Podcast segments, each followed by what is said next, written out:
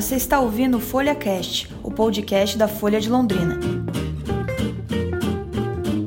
O aumento no preço dos combustíveis. Jogadores do leque são dispensados. Livro sobre Bolsonaro é proibido em Universidade do Norte Pioneiro. A fusão dos institutos do Paraná. O aumento no preço da carne. E a agenda cultural.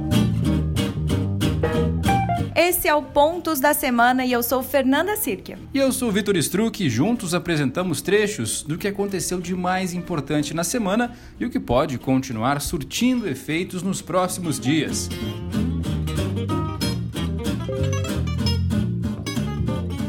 Olá, Fer, tudo bem? Começando mais um Pontos da Semana. Bom, vamos começar falando sobre a Prefeitura de Londrina, que lançou um processo licitatório para adequações na intersecção entre a Avenida Madre Leônia Milito e a PR 445.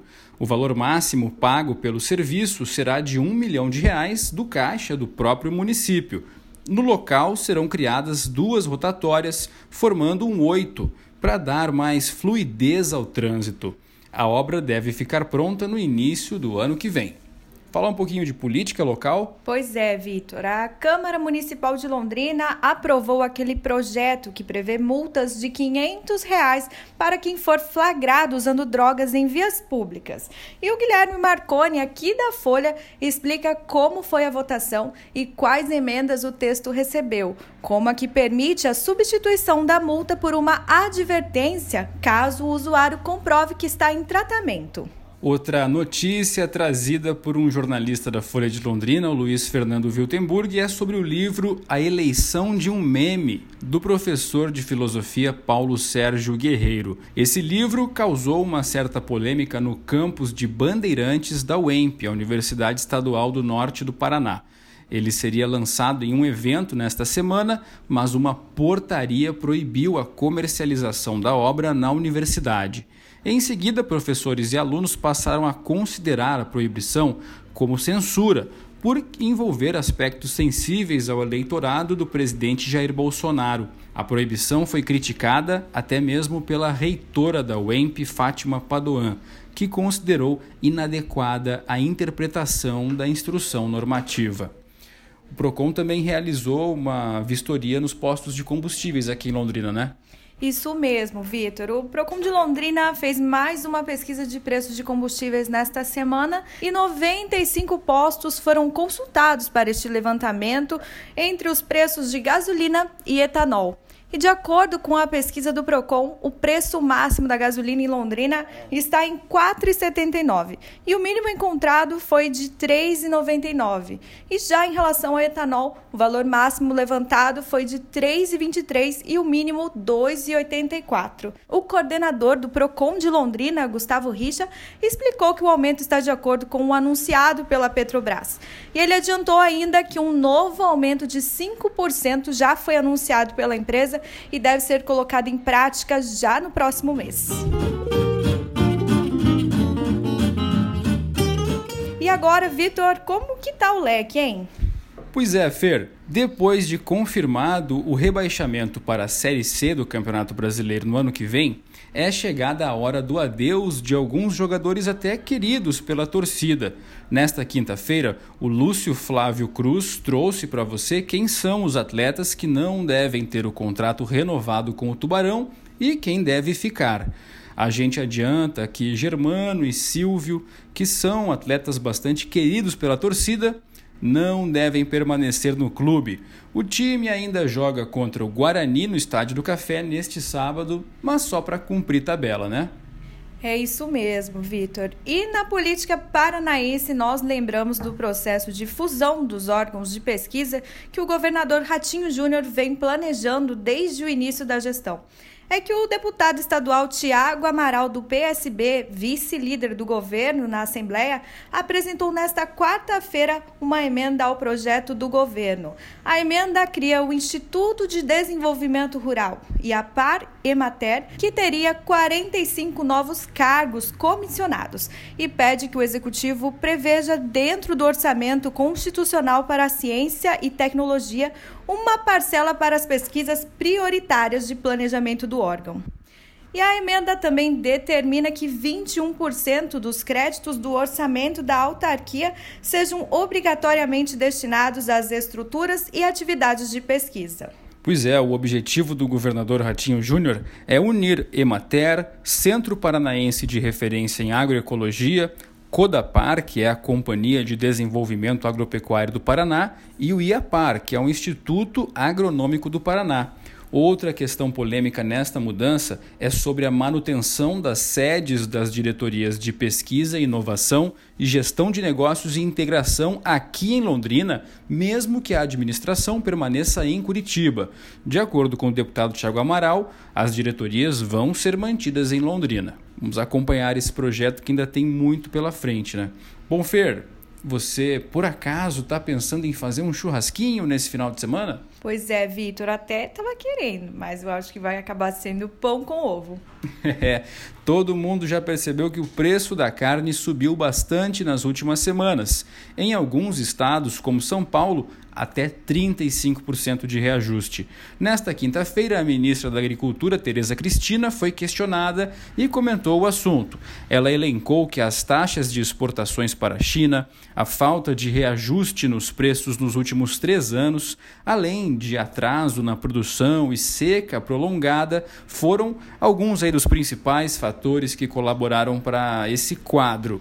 Já o presidente Jair Bolsonaro diz que o preço deve voltar ao normal daqui a cerca de quatro meses. No Paraná, estima-se que o aumento dos preços da carne foi de 25%.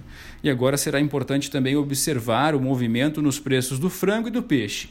Quem falou sobre isso essa semana na Folha de Londrina foi a repórter Simone Sares. A gente lembra que o preço da arroba do boi gordo, que equivale a 15 quilos de carne, oscila hoje entre 40 e 50 dólares. E falando em carne, Fer, uma notícia chamou bastante atenção. Você ficou sabendo que as vacas russas estão muito ansiosas e aí para reduzir a ansiedade, elas estão recebendo um display de realidade virtual. Olha só que legal, você ficou sabendo? Eu fiquei sabendo e achei o máximo e eu queria saber se tem como a gente passar por esse experimento também, né, Vitor? Pois é, o ano está chegando ao final, tá todo mundo bastante cansado, mas vamos lá, vamos aguentando. Falar um pouquinho sobre a política nacional. Então, bora lá. A Justiça determinou a soltura de quatro brigadistas presos nesta terça-feira no balneário de Alter do Chão, em Santarém, no Pará. Os quatro haviam sido presos em uma operação da Polícia Civil que investiga a origem dos incêndios criminosos na região, que vem ocorrendo desde setembro e deixaram a cadeia nesta quinta. Ao todo, uma área equivalente a 1.600 campos de futebol foi incendiada. Segundo a investigação da polícia, ONGs teriam causado o fogo com o objetivo de agilizar doações. Tese defendida pelo presidente Jair Bolsonaro desde o início dessa crise ambiental. No entanto, o Ministério Público Federal em Santarém afirmou que os brigadistas e as ONGs não estavam entre os suspeitos. E olha que essa história de incêndio no Brasil sobrou até para o ator Leonardo DiCaprio. Mas calma que a gente vai explicar tudo, né, Vitor? Pois é, Fer. É que o presidente Jair Bolsonaro atacou com ironias e deboche o eterno Jack do Titanic, porque ele teria realizado doações à ONG WWF Brasil, uma das entidades que o presidente acusou de terem sido responsáveis pelo incêndio. Em agosto, o ator e ativista ambiental já havia anunciado que a Earth Alliance, instituição que ele fundou, doaria 5 milhões de dólares a um fundo emergencial para ajudar as entidades brasileiras. As ironias e ataques contra ele também partiram do deputado federal Eduardo Bolsonaro, Nesta semana, houve mudanças sobre a condenação do ex-presidente Lula. Isso, Vitor. O ex-presidente Lula teve a condenação confirmada pela oitava turma do Tribunal Regional Federal da Quarta Região e a pena ampliada para 17 anos por conta do processo sobre o sítio de Atibaia. O ex-presidente petista foi condenado pelos crimes de corrupção e lavagem de dinheiro.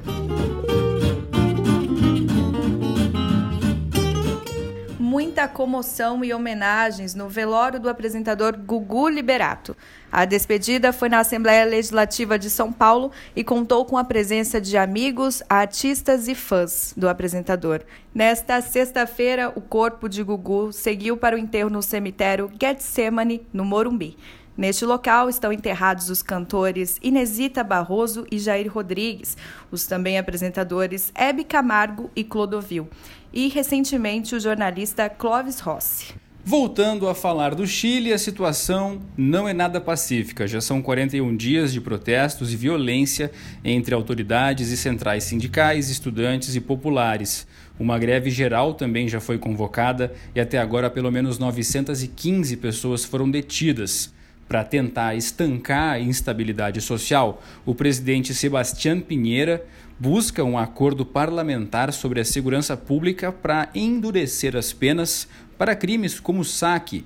A medida permitiria a proteção pelas Forças Armadas de infraestruturas fundamentais, como as de energia e serviços de saúde. Os protestos tiveram início em 18 de outubro, alavancados pela insatisfação social com os sistemas de saúde e previdência dos chilenos. E em Londres, a polícia precisou agir rápido após um homem esfaquear quatro pessoas. O ataque ocorreu em uma ponte e foi tratado pelas autoridades como terrorismo, porque ele também portava um simulacro de um dispositivo explosivo. O homem acabou morto com dois tiros. E agora vamos falar de coisa boa, né, Vitor? O que, que temos aí para o final de semana? Uma das sugestões é para quem gosta da obra do eterno, único Tim Maia, Sebastião Rodrigues Maia. É porque tem uma banda aqui em Londrina, né, a Black Power Soul, que realiza uma homenagem muito bacana e eles vão se apresentar neste final de semana. O show será agora, no dia 30 de novembro, no Bar Valentina. Isso aí, pessoal. Por hoje é só. Continue acompanhando a Folha de Londrina para mais notícias sobre a cidade, sobre mais notícias nacionais. E a gente se encontra na próxima sexta-feira. É isso aí, Fer. A trilha sonora foi cedida pela banda londrinense Londrina Hot Club. Até a próxima semana.